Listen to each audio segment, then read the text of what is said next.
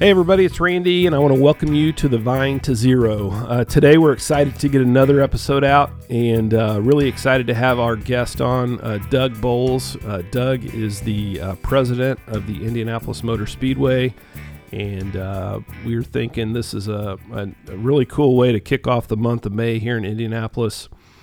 so, before we get to that, though, um, I wanted to uh, quickly introduce uh, everybody to Ron Hanson. Uh, Ron is our Vice President of Operations, and uh, Ron just celebrated a 25 year anniversary with uh, Safety Management Group. So, Ron, welcome to the Vine. Well, I appreciate you having me on. Uh, yeah. It's it's been a really exceptional 25 years, and you know we had a luncheon last week, which was pretty cool. You guys kind of surprised me and set that up, which was neat, but it's just amazing what, what I've been able to see in the last 25 years. Uh, know, starting uh, back in '94 when there were seven of us and we were all supporting one client, uh, all the way to, to where we're with 200 plus uh, team members and associates working in all over the country. So uh, it's been quite a journey, and we've seen a lot of really good uh, good things happen over the years.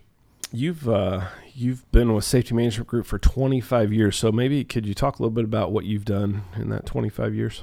Well, I started uh, working for a global pharmaceutical manufacturer in Lafayette, Indiana, uh, back in '94, and was there for a couple years. Moved to Indianapolis and assisted the same client uh, for a couple years there, and then uh, was fortunate enough to be one of the safety advisors on the uh, Conseco Fieldhouse, the Indiana Pacers Stadium, uh, and that was a really a neat project.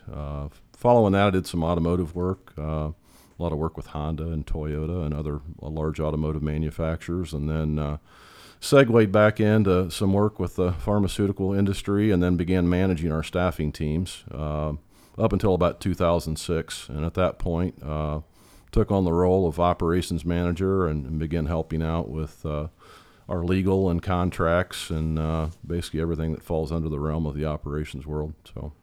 Yeah, so you've seen a ton of growth. You said what seven or how many did you say? Yeah, there were started? about seven folks in that initial when I first started, and uh, right it's just grown like gangbusters. I think 2000, 2001 was when things really began to to grow, and, and obviously uh, back then the Indianapolis community really wasn't that big in safety. I mean, you saw groups like Mix begin.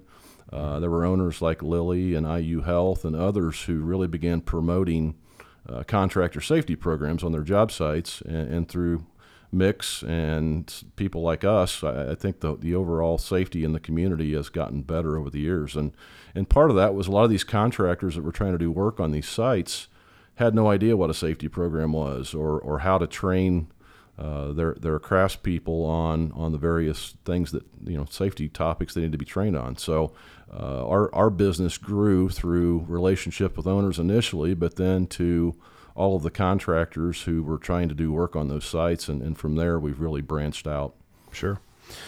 Well, Ron and I, uh, we became, I guess, business partners in 05, and we're, we're fortunate to to uh, to have seen um, a lot of uh, a lot of growth since 05, and um, just want to thank you for all your efforts over 25 years, and it's been um, really fun time working together, and uh, looking forward to the next uh, the next uh, next step. So, well, I appreciate that. It, it, certainly feels more like a beginning now than an ending. I mean, it's it's amazing some of the uh, some of the initiatives that the company has going on right now, and some of the new business opportunities we have. Uh, it, it's great to see a lot of the new leaders uh, coming up through the ranks. I mean, that's probably the most exciting thing that I can tell you I've seen in the last 25 years is uh, you realize that the company's the company, but uh, at the end of the day, it's really all the people who work at the company who make things the way they are. And it's been an exceptional ride to this point, and I'm real, uh, very optimistic and excited about what the next 25 years have in store for me and, and the rest of the company.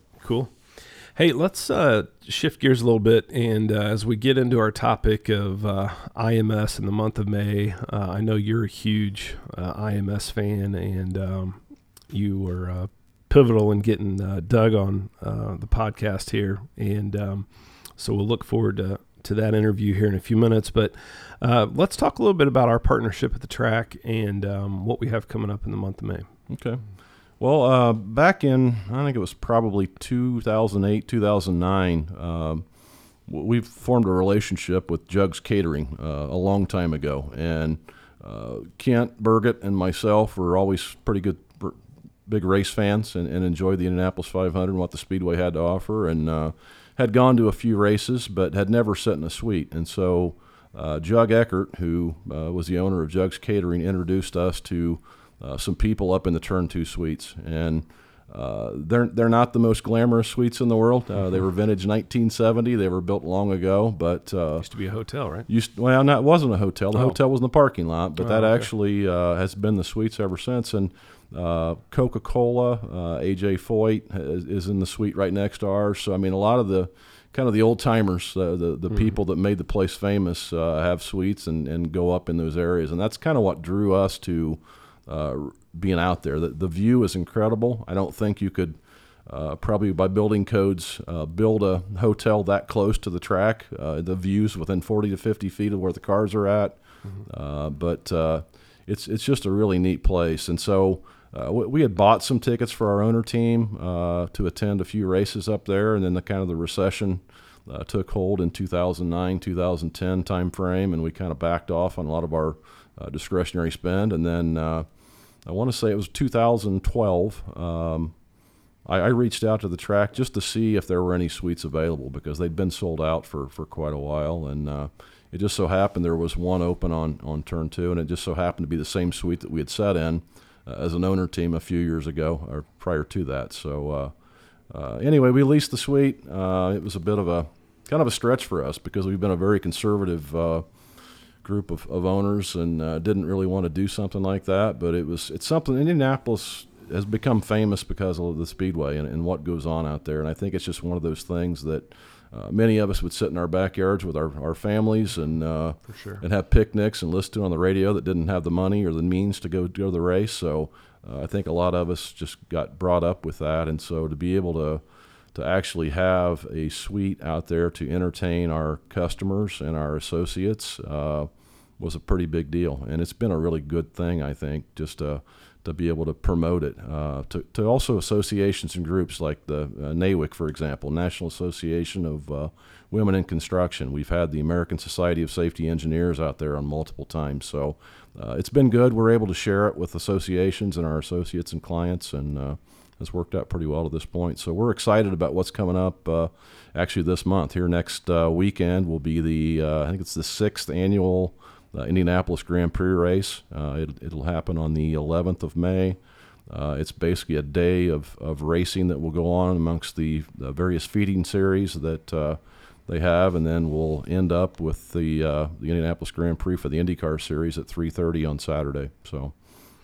That all leads up to the 103rd running of the greatest spectacle in racing, right? It absolutely does. so then on Tuesday the 14th, practice begins for the uh, practice for the 500, and uh, the qualifying weekend, the 18th and 19th, we'll host our associates out there. We try to get uh, as many associates and family uh, out there as we can, and so that's a great weekend to have the kids and our and the families come out and do that. So, uh, and then like you said, the 103rd will happen on the uh, I believe it's the 26th. So there's a lot going on. Uh, the mini marathon takes place this weekend. I think Mutt Strut was last weekend.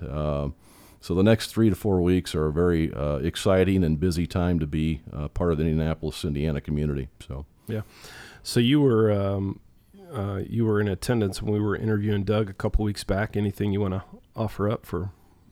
Well, I I, I, I think it's interesting. Uh, Doug has brought a lot to the table. I mean, I, I look back to when uh, you know, the IndyCar cart split and how things kind of went downhill for a number of years, at least from a perception standpoint. But uh, it seemed like about the time that, that Doug and Mark Miles and Allison got involved, that things really began to be, get on the uptick. And, and Doug has, has done a lot of things from a, uh, a, a community outreach standpoint to utilization of social media uh, I know for a fact he surrounds himself with, with a very solid team uh, in, in, all aspects out there. Uh, Craig Cox was was the uh, customer service rep with Premium Services who was able to help us accommodate uh, today's podcast, and uh, really that entire team does a great job. Customer service is, is the biggest thing they deal with out there, and it's a it's kind of a good lesson for us too. I mean, we, we surround ourselves with good professionals within our business, and, and I think Indianapolis Motor Speedway does the same. Yeah, one of the things that Doug mentions um, in the podcast is uh, his, him uh, which I think is really cool. Calling ten clients a day. I mean, he's really involved wanting to get feedback. How are we doing? What, what can we do better? Um, on his way home, on his drive home, he talks about that. But uh, okay, well, cool, Ron. Thanks, uh, appreciate it. I'm gonna I'm gonna dive in here and uh, do a quick. Um, quick intro on, on Doug's background. Uh, Doug Boles is uh, again the president of Indianapolis Motor Speedway. Uh, he started with IMS in uh, November of uh, 2010 as a vice president of communications. Uh, he's held positions as uh, chief operating officer and then was promoted to president in July of 2013. Uh, Doug holds his BA in journalism from Butler University and his law degree from Indiana University Robert H. McKinney School of Law. Uh, we have a really uh, cool conversation with Doug. Uh, you can definitely tell um, his passion for the Indianapolis Motor Speedway and the history uh, around the uh, the IMS and, and the activity at, at, Indianapolis Motor Speedway. Our conversation today uh, gets into a lot of areas uh, relative to uh, uh, you know what it takes to pull off a big event like this, safety for the the visitors to the track, the team members, the volunteers, the workers, and I think you're really going to like this. And today's episode, which Doug titled, Is It May Yet?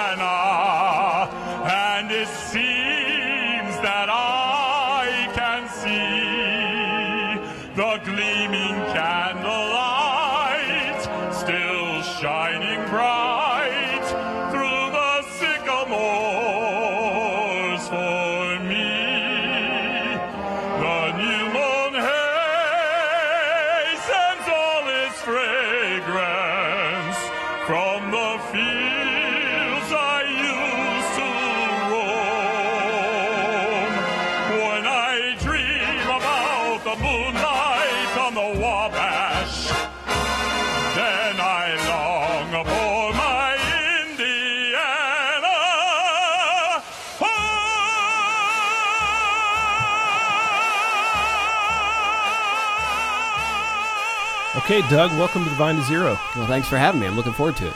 Awesome. Well, hey, um, in pre- preparing for uh, our interview today, um, I was just doing some quick background research on, on your background and, and um, the history of, of the Indianapolis Motor Speedway, which is uh, uh, tremendous. But um, uh, one of the things I know, uh, just real quickly, I want to thank you for your time today, meeting with us. I know you're, you know, 41 days out before the next uh, 103rd running of the Indy 500, and uh, just quickly about our connections, uh, we're, we're uh, partners. we we've had a suite out at the track for a while, so it's a it's a nice venue for our team members, and also to to entertain some of our clients from time to time. Uh, we do have a safety advisor. One of our team members, Corey Moore, is one of the EMS responders who who participates in the event every year. So that's kind of cool. But as I was listening, uh, or as I was kind of preparing uh, and learning more about your background, uh, there's different levels of passion, right? When you talk about passion, uh, passion for safety, for example. Uh, you have a passion for the Indianapolis Motor Speedway. That's that I I kind of define it as passion. I see that couple things. You skydived into, into the IMS twice, twice, yeah, twice. oh, twice.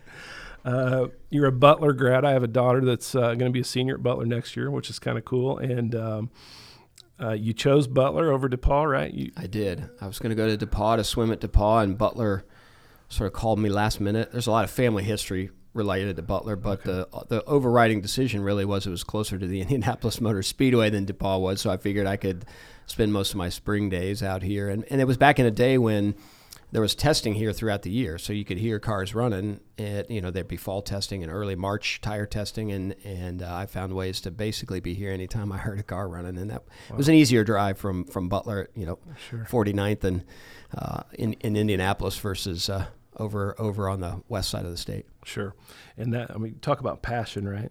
uh, picking your college so you could be closer to the track. That's pretty. That's pretty awesome. Uh, and then family, right? Um, you know, share a quick story. Um, you talked about attending your first race. I think around uh, maybe nine or ten. Your your dad worked at the track. Um, um, my, you know, sharing just kind of my uh, background with the track. Uh, my dad was a big AJ Foyt fan, right? And every Good year man. we, yeah, He's a good man. Yep. Every year we would, uh, you know, um, big family, but not come to the race, but you know, we always park it out back. Radio's on. We're listening, listening to the broadcast. Uh, but that maybe talk a little bit about your your background with with the track and just in general your background, how you arrived here. Yeah, so I, I grew up in a household where the Indianapolis 500, IndyCar racing, uh, short track racing, was really what we were passionate about. My dad was the United States Auto Club yearbook editor when he first got out of Butler University, uh, which was essentially their PR person back in the day, and USAC actually sanctioned the Indianapolis 500. So grew up in this house where that's what we talked about. It's sort of what we did, and and I always, as a kid, going to practice and qualifying, got an opportunity to do a lot of that as a kid. But in our house, the rule was you had to be 10 to actually go to the race. So my first race was 1977. I still argue I was closer to 11 then, but I had to officially be 10. So I- Okay. I, was I was arguing I should have gone in 76, but I was also a massive AJ Foyt fan. So the idea that my first Indy 500 was AJ's fourth win,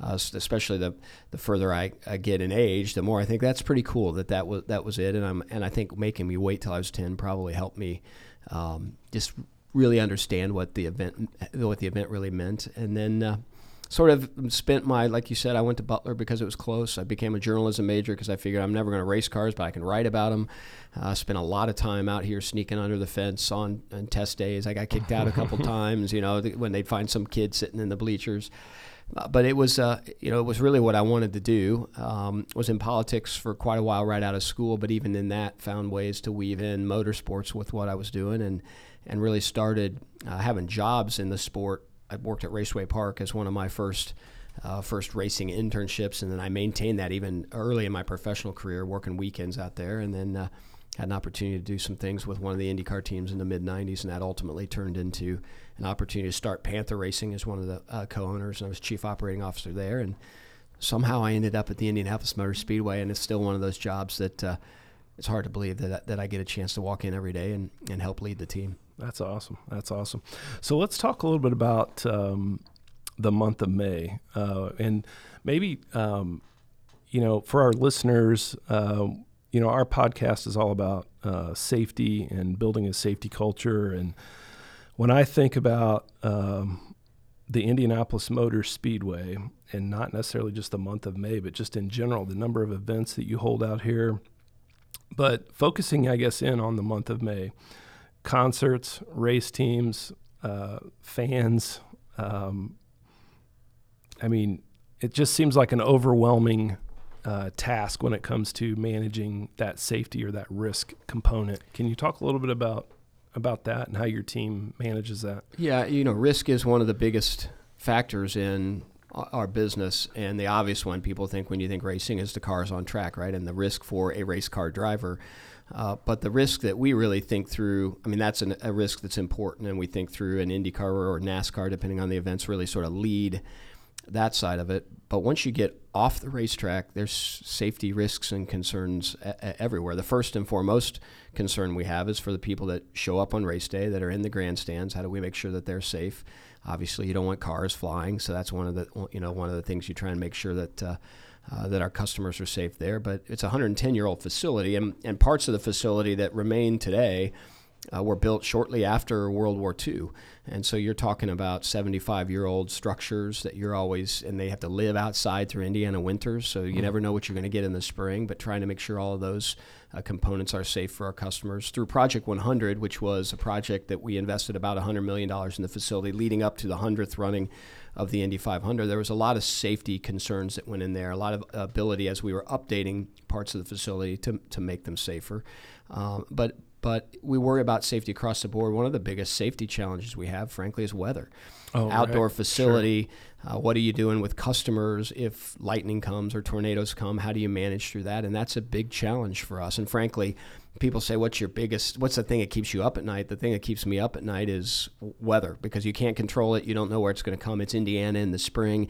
you could think it's going to be a beautiful day, and an hour later, it's it's you're you're dealing with something completely different. So, uh, thinking through that is certainly one. Uh, but then we've got about 150 full-time employees that are here all year round, and then on event day we have 5,000 employees when you consider our part-time and our seasonal and others are here, and and depending on what they're doing. Some of them are in situations where you really have to go through a lot of OSHA training. You want to make sure that they're safe. Um, just that, so that is something that we are always thinking about. You mentioned concerts, you know, building those stages and Right. making sure that they're secured while they're while, they, while they're being built. Getting customers in and out of areas that aren't traditionally concert venues. You know, you thinking through all of those pieces, and it's definitely something that's uh, high on the radar here. Yeah, so you mentioned weather. I know. I remember last year, uh, Brickyard, right? You had Yeah. The FGL, Three days of rain, right? yeah. you had to push that. That's got to be tough to, you know, to deal with. And You know, so I, I try and look at it as the the glass is half full. That was the 25th running of the Brickyard. It's the first time that's ever happened. So I guess those odds are pretty good. We'll take that once every 25 years. It was a it was definitely a challenge for a, a lot of folks. Um, although, uh, to be honest, just rain is not that big of an issue. It's when you get into the wind, when you get into the lightning, you get into the, to the tornadoes. Those are the safety issues that you really start to worry about. So if, it's just gonna if it's going to be a remnants of a, of a hurricane that ends up here and it's just rain. That's a lot easier to manage. It's disappointing, uh, but a lot easier to manage than, uh, hey, there's a tornado at Terre Haute. It's going to be here in 45 minutes. You have 300,000 people in the grandstands and it's sunny here. What do you do? Do you stop the race and tell people to get out of the grandstands, or do you uh, hang on and hope that the tornado goes somewhere else because it's Indiana weather? Right. Those are that's the day that I don't really look forward to having to manage through. for sure, yeah. So you mentioned. Let's stay on that uh, topic of public safety. What can you talk about? Some of the upgrades, maybe that. Um, relative to public safety or you know um safety of the spectator So you know, when the Boston bombing happened in 2013, other than the Kentucky Derby, uh, we were we were the first big event or the second big event, including the Kentucky Derby, um, to be held that year after the Boston bombing, and we went through hours upon hours upon hours of trying to figure out what we want to do. We knew we had to we knew we had to tighten up our gates. We knew gate security had to be better. We knew that we had to uh, we had a conversation. Do you even allow coolers inside the Indianapolis Motor Speedway anymore? Uh, and ultimately, we decided you do because that is part of the experience, right? Sure, right. Bringing your own cooler is part of the experience, the Indianapolis Motor Speedway, and, and even even if it, even if we decided we didn't want to allow it, I don't know how you service three hundred thousand plus people with Right. food and beverage. It's a struggle right now uh, to service the people that that actually do use it. So that was one of the risks that we had to decide what we want to do. We watched the Kentucky Derby, and the Kentucky Derby in their infield, they didn't even allow video cameras. I mean, they really started restricting what you could bring in. So we spent some time thinking about our gates, how we were going to manage through the gates, how we were going to look through coolers, stepped it up a little bit, and we actually backed our gates up really badly in 2013. And it was a combination of things. And, and I hesitate to say this uh, because people, I'm not trying to say this is anybody's fault but our own, because it's 100% our fault. But there were a whole bunch of things that happened that day that just made it worse. It was cold that morning, so people either stayed in their cars or they stayed home longer. You know, a bunch of things happened so that the so that the convergence on our gates came a little bit later. We were slow. We didn't have enough gates. We didn't have enough lanes. It was it was a huge problem. So literally, like 11:25 that morning. I get a call to come to Pagoda Command, which is our centralized location in Pagoda, where it's got our safety, our yellow shirts, our safety patrol folks, uh, and all of law enforcement are, are on that floor. And we monitor all our gates via video camera. So I get up there, and at this point, I'm the chief operating officer. I'm not the president. Yes, yeah, Okay. Jeff Belskis is still the president, but he said, "This is your baby. You you go deal with it." Uh, meaning the event, right? Right. And so they call me up there, and all of the gates are backed up. And so we were trying to figure out what do you do? And we made a decision at that point in time to go to a visual check and a random cooler check in order to get everybody in because we didn't want people to miss uh, to miss the start. Some some did because it was it was too late. Looking back on it, we probably should have said, "Man, we're just going to have to keep the gates as it is to, to kind of uh, let people get through." So that was the first time we really started dealing with it from how do we manage for our customer. So literally that afternoon, I went down. It was my stepson's Conor Daly. Mm-hmm. That was his first Indy 500. I spent most of my time in the in the pagoda before race. Went down just in time to give him a thumbs up and a pat on the helmet, and then went back back up to the pagoda and worked through our issues there. We had a meeting that evening, And then actually on Memorial Day, had a whole team. In fact, we brought people in, national folks in. We literally flew in the next day to start thinking about how do we fix this before next year. And our only real trial, and it's not even a real trial because it's a small, mm-hmm. small sample compared to 500 was the Brickyard. So what could we do for the July Brickyard to begin to think about how does that impact 2014 Indianapolis 500? So we added more gates, added more lanes, more people at the gates and lanes to, to start bringing get people through quicker, uh, and began to change rules. And we've subtly changed that. We have a lot of law enforcement help. We have a lot of dogs, uh, a lot of dogs here doing um, bomb sniffing. You know, there's a whole bunch of things that we've changed and. This year, we're going to make even some more changes to continue to um, tighten up those gates. And the biggest thing this year, and we haven't started talking about it yet, but we'll start talking about it as we get uh, a, a couple more weeks in, is if you're not in your seat by 11:30 on race day, we can't guarantee you're going to see the start of the race. So it's really, really important that we get people trained to come a little bit earlier, get them in, so we can make sure that we're we are doing what we need to do at the gates and, and getting people safe. Yeah, so you um, you talk about um, I guess um, any um, like when I think of uh, IMS, I think of them. You're out there in front, right? So what about other racetracks? I mean, do you, how do you share best practices? Maybe when you talk about you know uh, fan safety or public safety, uh, you know getting people in sooner, you know getting in, you know just like anything else, probably the same in your business. You you know people, you see places. You uh, every place I go, uh, I really don't go as a fan, right? You go as okay, what can I learn? You're watching, you're going through, ex- and or you're asking questions. So you learn a lot when you go to, to different events. The challenge, with, especially with the 500, there's just not a lot of events like the 500. That many people in one location. So the Daytona 500 at some level is a great comparison for us. It's a third the amount of people, but it's but it's a lot of people in one spot. So I, I have a great relationship with the folks at Daytona, and we talk talk talk quite a bit there as we think through that. Long Beach that just happened this past weekend in California is a lot of people in a city setting, so you learn you can learn a little bit from from those. So we do share practices as as as we go forward. We have hired some really great um, retired law enforcement folks here that really now are focusing 100% on safety of our customers, which we hadn't had or we didn't have when I first got here. Uh, we work directly with local law enforcement, and and they will see other events and help bring us ideas that they've seen seen at other places as well. So it's a combination of finding those best practices. The biggest challenge is we're just so unique. Some of the things that you might do at at at Banker's Life, for example, don't necessarily fit at the Indianapolis Motor Speedway. Sure.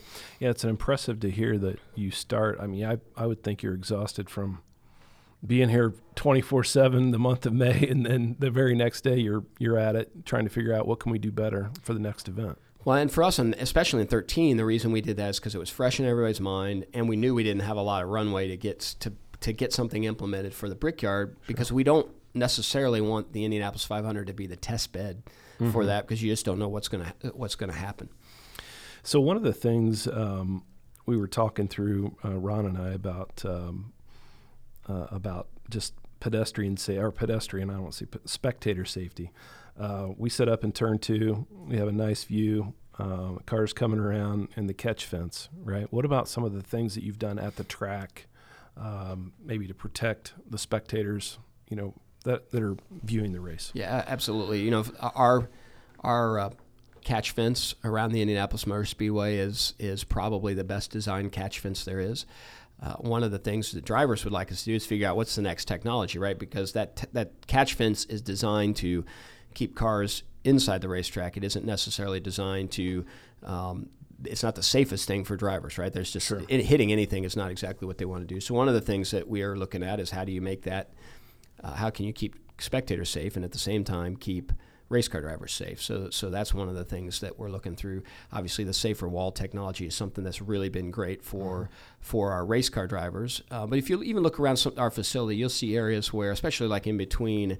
Uh, turns one and two, the lower rows, we just don't sell seats there anymore. It's just we just it's too low in an area where there's where there's higher impacts. So you want to you want to remove some of the, the folks from there. Even you think about 1973, the crash that happened to start, and the folks that got burned, and from that point on, you know, you saw, you st- saw even along the front stretch, you're going into turn one, how the seats just move them and moving them away from the wall. I mean, there's some iconic photos of of Clark Gable and Tony Hulman sitting with their arm, you know, the elbows in turn one, watching cars at the start of the Indianapolis 500 and, and how cool those photos are, but you think about it, there's no way that mm-hmm. that's a, that that's a, a, a good practice. So those are definitely things that we are thinking about. How do you make sure that you are doing everything you can to keep the customer safe first and foremost, and then from there you start worrying about drivers, staff, people that have signed liability releases that know the danger when they walk in pit lane or the, Right. or, or whatever. That, that's a sort of a different conversation. Sure.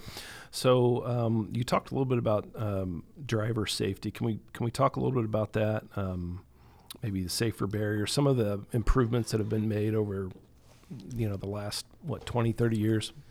You know that it's, it's amazing really if you think back to when Tony Hulman purchased the Speedway in November 45 and had his first race in 1946 the, the technology uh, just the driver's helmet technology the driver fire suit technology the restraint trec- technology inside the cars a lot of those things uh, that you know the restraint technology that we feel today in the regular automobile they didn't have in a race car back then. So there, there was some big leaps there but I think the two things I think that uh, have really changed uh, is the ability to get our medics and doctors to an incident in a really, really quick way, and the process they have to get a driver from the car to the infield care center or directly to a hospital, uh, to, to Methodist Hospital, and the, and the way that they've been able to identify injur- injuries or anticipate injuries based on how cars crash and all, all the data has really helped us, I think, in terms of knowing how to treat a driver. But the but the biggest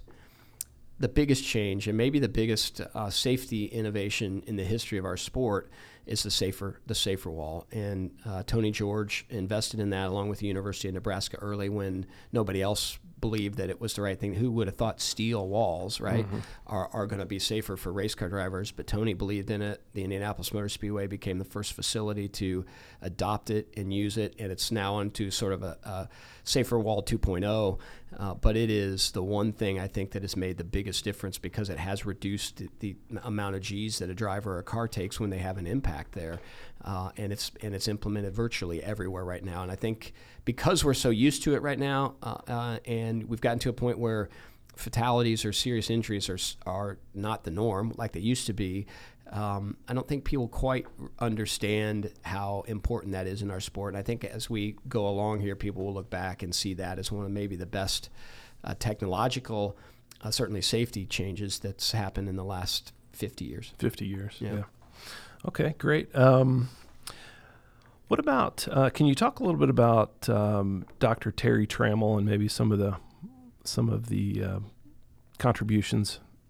So this goes back to my first point, right? About about the the, the, the doctors and the way that we the way we approach an incident. It- For whatever reason, uh, God wired Terry Trammell in a way that he enjoys the sort of the dealing with those horrible incidents. And if you know how he began and hit the first opportunity he had to work on a race car driver, um, people said, "Hey, we're going to have to amputate here," and he's like, "No way, I'm putting this person back together."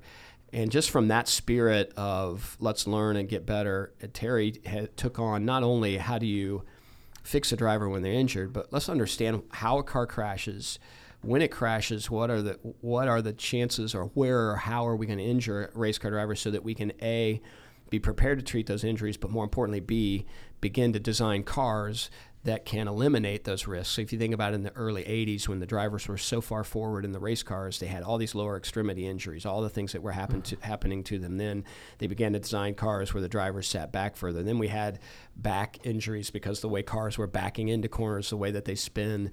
And then they started designing ways to manage through that. The head surround that, that where the driver's head is inside the cockpit now to keep them from the neck injuries and the things they have. Those are all because somebody like Terry Trammell sat down and looked at every single accident and started to find a trend in a way in a way to deal with them. So I, I think Steve Olvey and Terry Trammell probably um, are the two most instrumental um, surgeons, doctors um, who've been involved in helping us change it. And it's because they went beyond let's just treat the driver when we get him. Let's figure out why they're injured and then help the car manufacturers uh, solve for that. So he's definitely he's definitely made a huge impact on the sport. And I don't know right now who the next uh, Steve Olvey or Terry Trammell will be, but we need that next passionate um, surgeon to come in and say, okay, how do we continue to help uh, the IndyCar series move forward in terms of safety? You know, one one of the questions we get a lot there's there's traditionalists who remember when the Indianapolis Motor Speedway had the apron, which was the lower groove below the line. It was about eight to ten feet below the line that that came out right before the NASCAR race, and and maybe the last really. Um, the last year where everybody remembers it is IndyCar is that epic battle between Michael Andretti and Rick Mears passing each other uh, using the apron. Um, we took the apron away, and at one point in time, a few years ago, we thought let's maybe we bring the apron back, not so much for IndyCar, but because we think it might make the NASCAR racing a little bit more competitive. And the first thing we heard was, well, the problem with that, especially for IndyCar, unless you're willing to police it and say cars can't go below it, um, you're going to get in a situation where you've added eight eight feet more, which means you're going to completely change the crash trajectory of these cars. Mm-hmm. And if you do that, we're going to we're going to they're going to they're going to hit the wall at a different spot, which means they're going to do something differently internally at the car, which means they're going to probably injure a driver differently.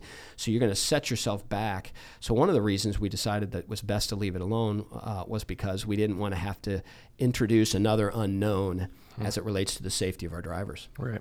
So how involved are you in those discussions, decisions. Are you right in the mix of all of it? yeah, absolutely. You know, yeah. one of the things for sure uh, with this facility that we are working side by side with uh, NASCAR and IndyCar is, you know, how do we continue to make make it safer? Um, the challenge with the Indianapolis Motor Speedway is because when it was designed, uh, it was not designed ultimate at, at, Carl Fisher had ideas that he was going to do a road course. Ultimately, didn't, but it was designed as a, it, it lived most of its life as an oval. And as we added the road course, it's made it harder for us to do some things that other racetracks um, have been able to do. So we're a little bit unique, really narrow, long straightaways. If you add safer wall, for example, on our backstretch, um, which we don't have, you take out 30 inches of racing room. So all of a sudden, you take a 50 foot track okay. and you just you just narrow it up even more and drivers like the ability to spread out. They think there's safety in that. So we have to. We're in a situation where we manage through the right places for safer wall. For example, um, one of the things we're doing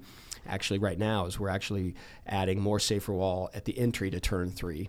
Uh, we added a couple years ago more safer wall at the exit of every corner because as the cars have gotten different, the crashing tended to be further and further towards the end of our safer wall or in the transitions.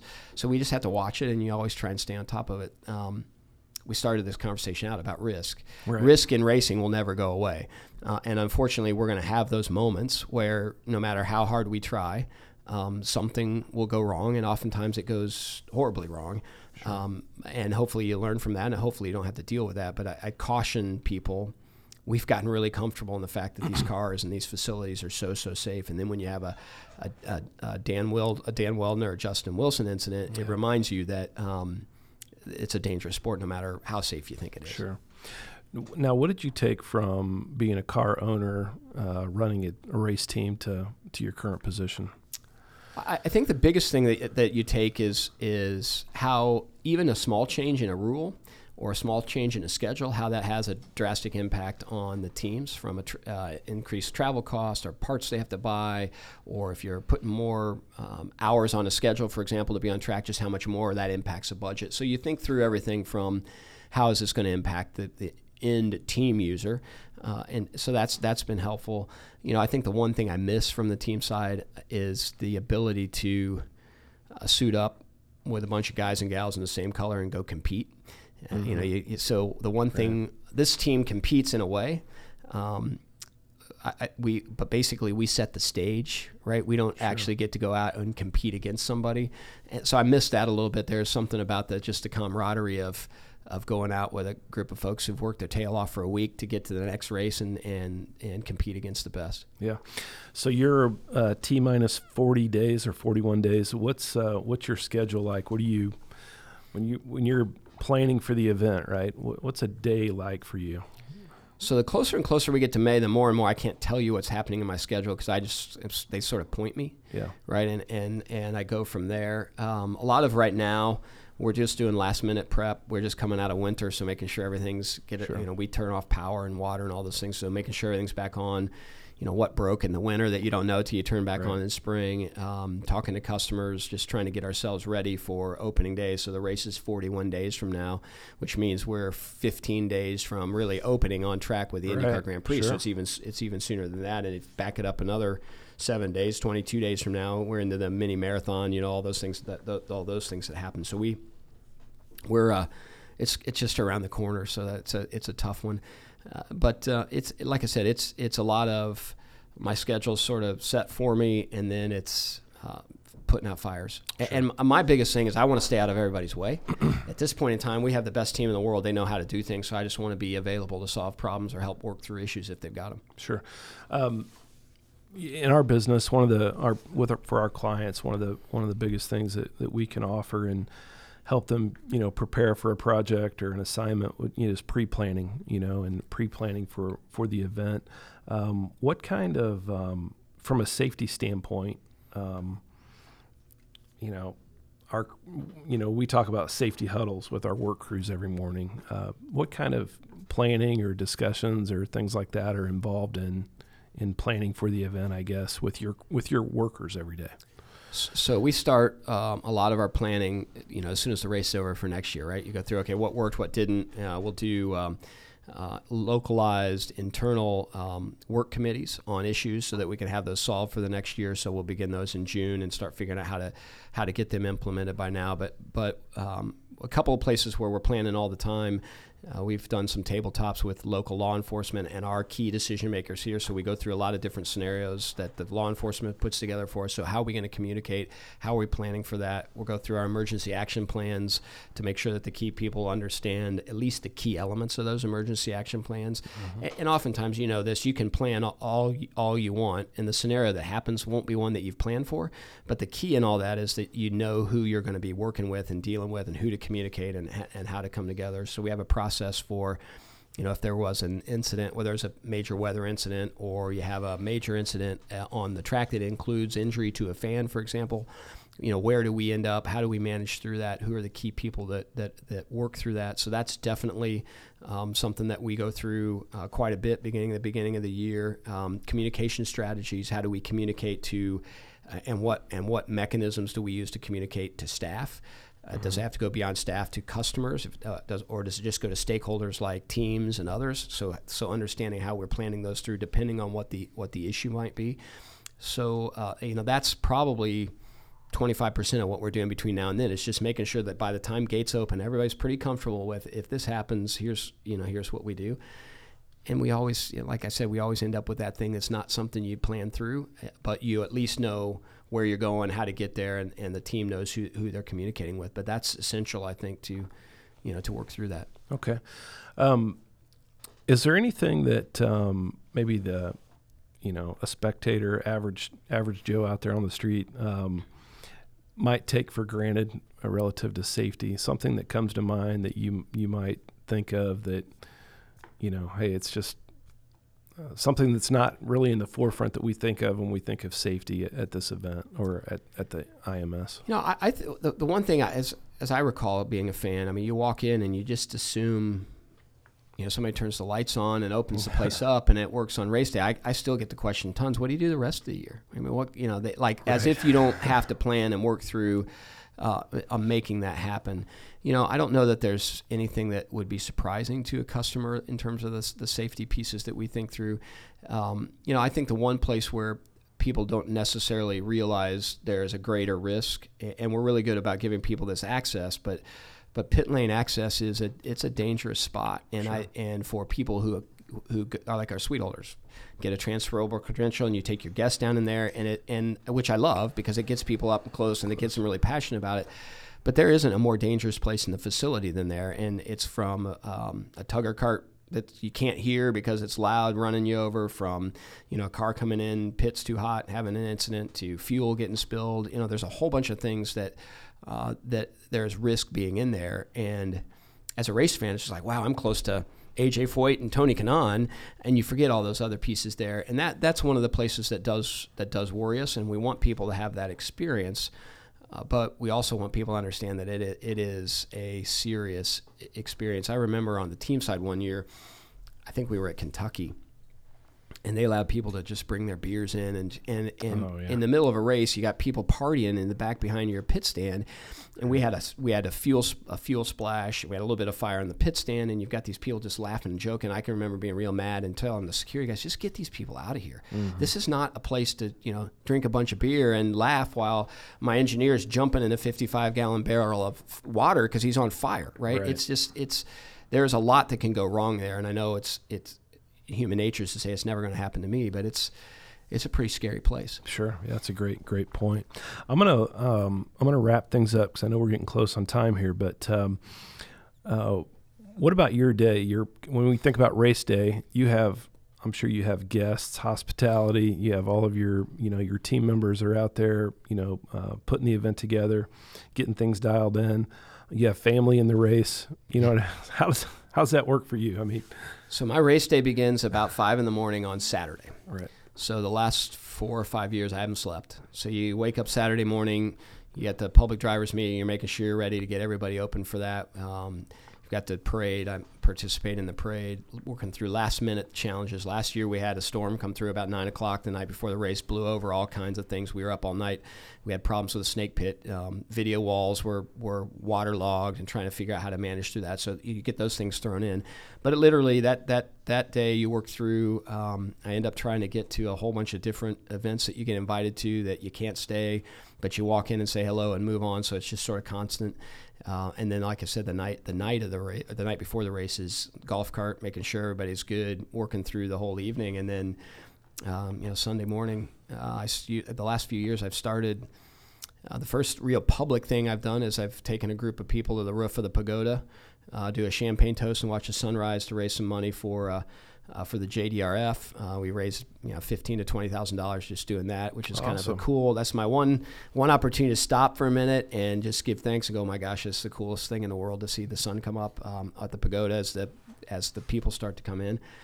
And then you're right; it's juggling customers, um, hospitality folks, pre-race, uh, you know, pre-race um, issues, TV interviews, whatever the PR team has me doing, and then the one moment probably my favorite 90 seconds is back home again in Indiana, which Yeah, is just you know right. it's always an emotional moment, and then I get a chance to drive one of the parade cars at the start of the race, pull that in, um, and then I spend most of my time uh, available if I'm needed, but spend most of my time in the grandstands. I walk and thank thank customers. so I have a list of customers who have been 60, 70, 75 Indianapolis 500s. A lot of people that actually have been coming since before World War II.